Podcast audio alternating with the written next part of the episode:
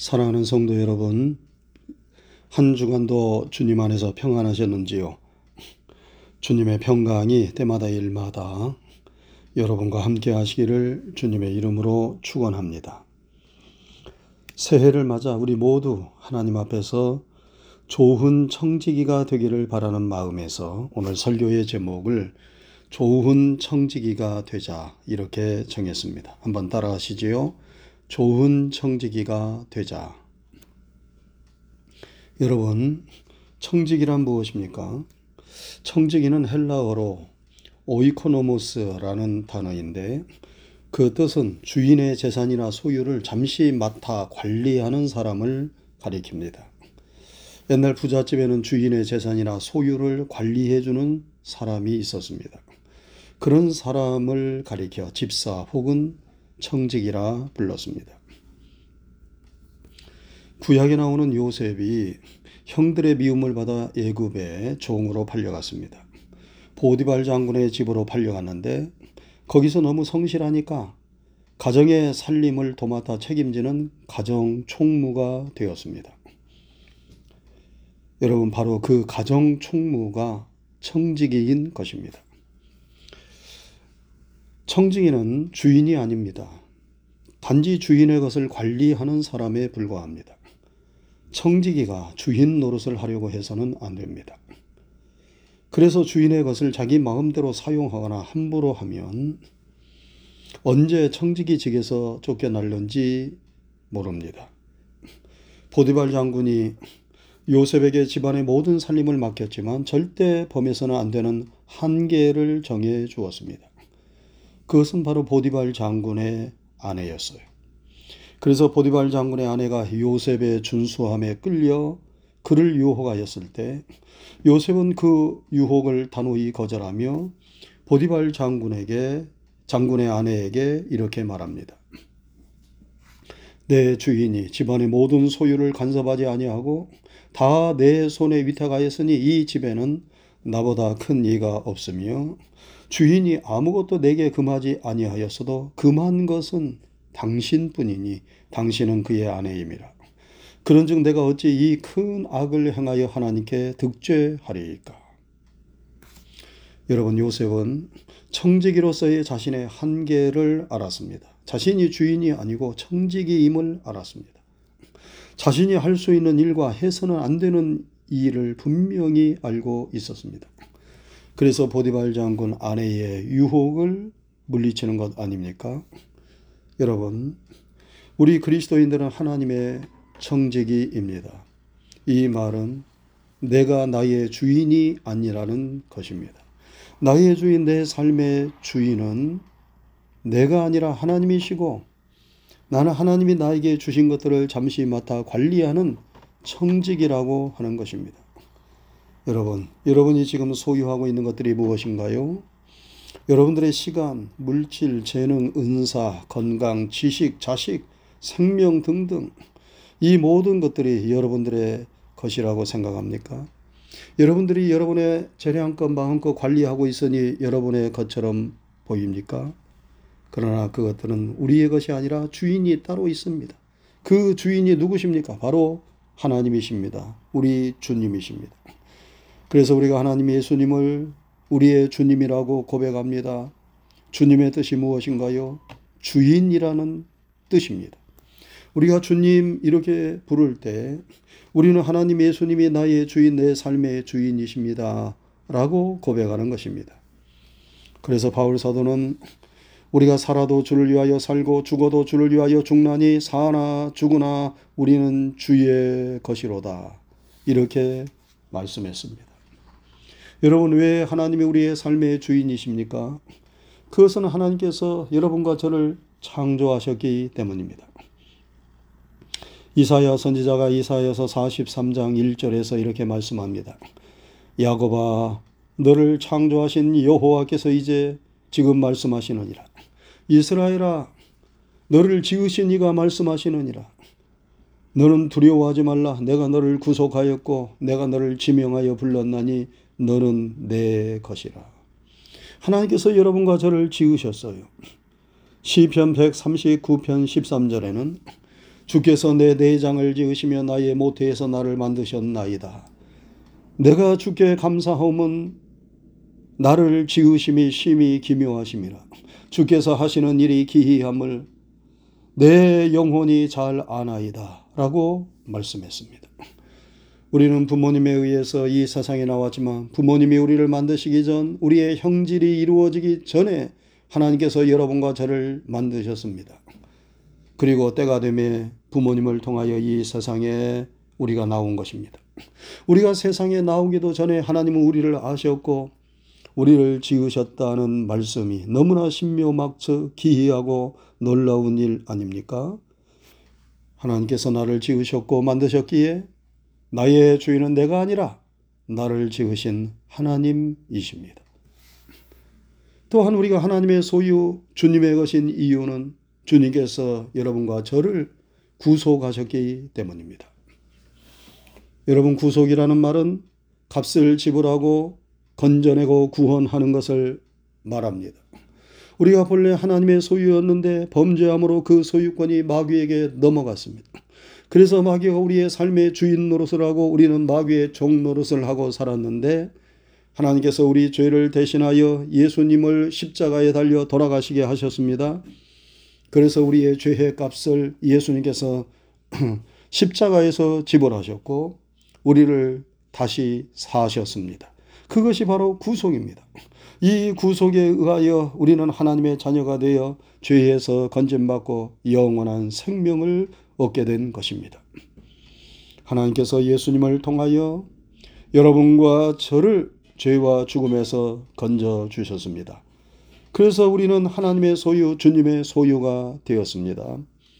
고린도전서 6장 19절 20절에 너희 몸은 너희가 하나님께로부터 받은 바 너희 가운데 계신 성령의 전인 줄을 알지 못하느냐? 너희는 너희 자신의 것이 아니라 값으로 산 것이 되었으니 그런즉 너희 몸으로 하나님께 영광을 돌리라 말씀했습니다. 주님께서 값을 지불하고 여러분과 저를 주님의 소유로 삼으셨습니다. 그러므로 내 삶의 주인은 내가 아니라 하나님이시고 예수님이십니다.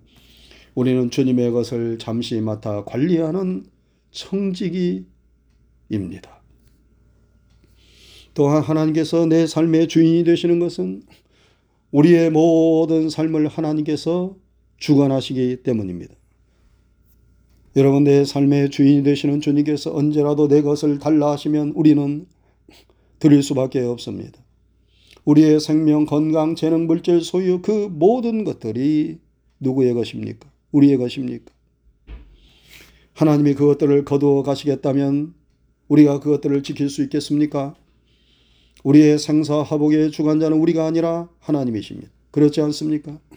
아무리 내가 건강을 지키고 내 소유를 지키고 내 생명을 지키려고 해도 하나님이 가져가시면 내 힘으로 할 수 있는 일이 없습니다.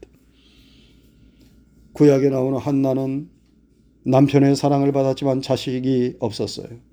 그래서 그가 늘 눈물을 흘렸고 하나님께 애통하는 기도를 드렸는데 하나님의 은혜로 사무엘이라는 출중한 아들을 낳게 되었습니다. 그러나 한나는 그 사무엘이 자신의 자식이 아님을 알았습니다.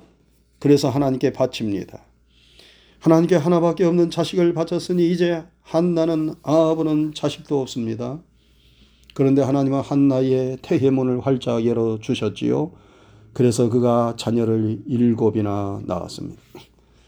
한나가 내가 배 아파 낳은 자식조차도 내 것이 아니고 하나님의 소유임을 인정하고 하나님께 드렸을 때 그는 무자식이 된 것이 아니라 많은 자녀를 둔 축복의 여인이 되었습니다. 그는 너무 기쁘고 감사해서 하나님께 기도하며 찬송을 합니다. 사무엘상 2장에 나오는 한나의 찬송 중에 이런 말이 나옵니다.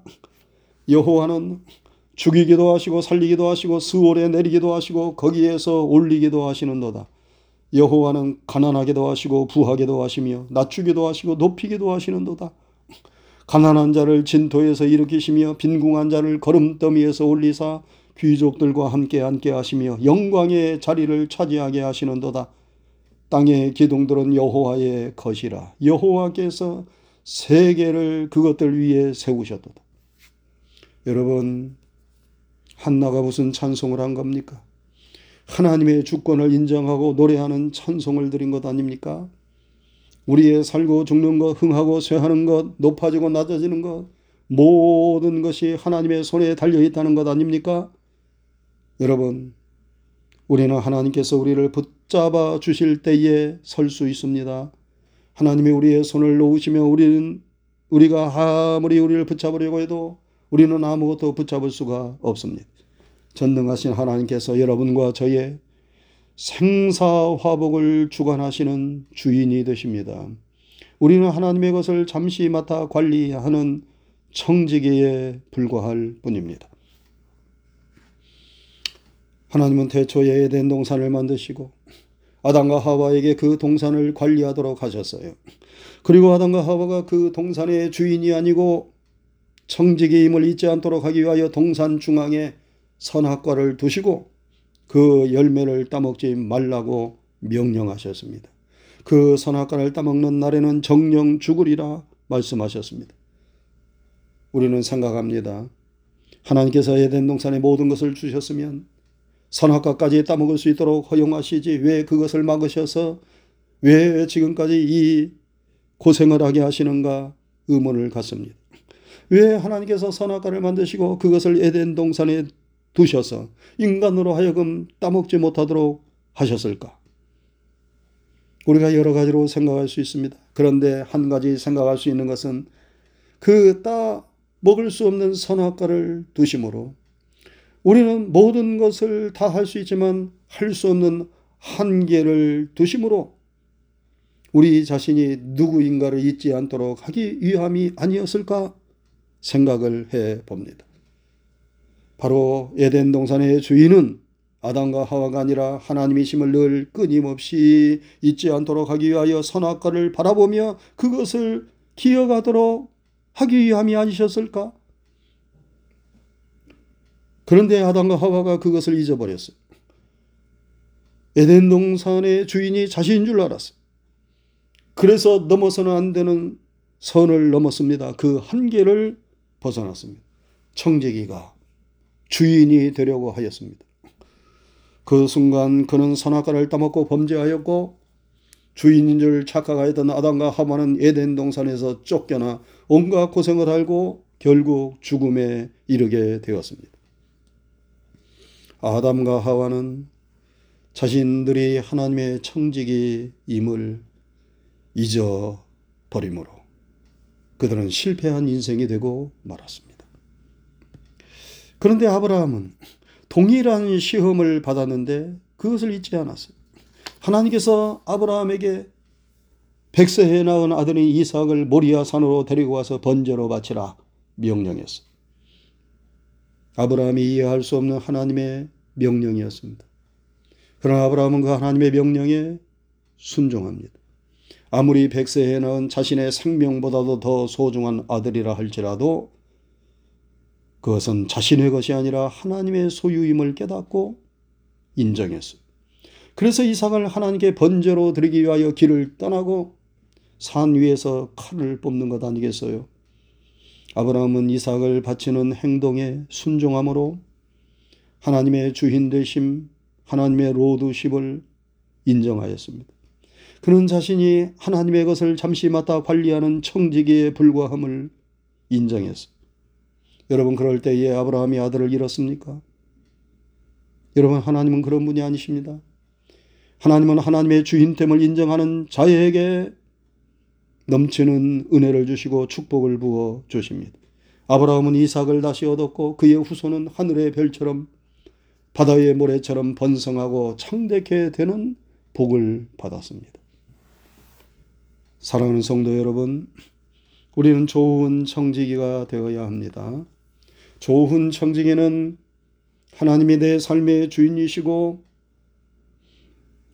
나는 하나님의 청지기 힘을 인정하고 하나님의 뜻, 주님의 뜻에 순종하는 청지기.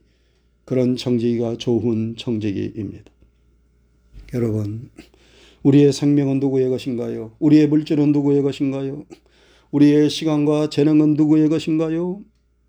내 것이 아니라 하나님의 것입니다. 우리는 잠시 하나님의 것을 맡아 관리하는 청지기에 불과할 뿐입니다. 여러분, 우리는 주인이 아니라 청지기입니다. 청지기는 주인의 뜻을 잘 헤아려 주인의 소유를 관리하고 행동해야 합니다. 나중에 주인이 청지기를 불러 어떻게 청지기의 직을 감당했는가 판단하고 심판할 때가 있습니다. 자신이 청지기임을 잊지 않고 좋은 청지기가 되면 장차 주인으로부터 착하고 충성된 종이라 칭찬받으며 상을 받게 될 것입니다. 그러나 자신이 청지기임을 망각하고 제멋대로 주인의 것을 사용했다면 악하고 게으른 종이나 책망을 받으며 가진 것을 빼앗기게 될 것입니다. 여러분 지금 우리는 이렇게 호흡하며 살고 있습니다. 새로운 한 해가 우리 앞에 펼쳐지고 있습니다. 이것은 무엇을 의미합니까? 여러분과 저에게 다시 기회가 주어졌음을 의미합니다. 아직 청지기의 직분을 잘 감당할 수 있는 기회가 남아 있음을 뜻합니다. 아직 늦지 않았습니다.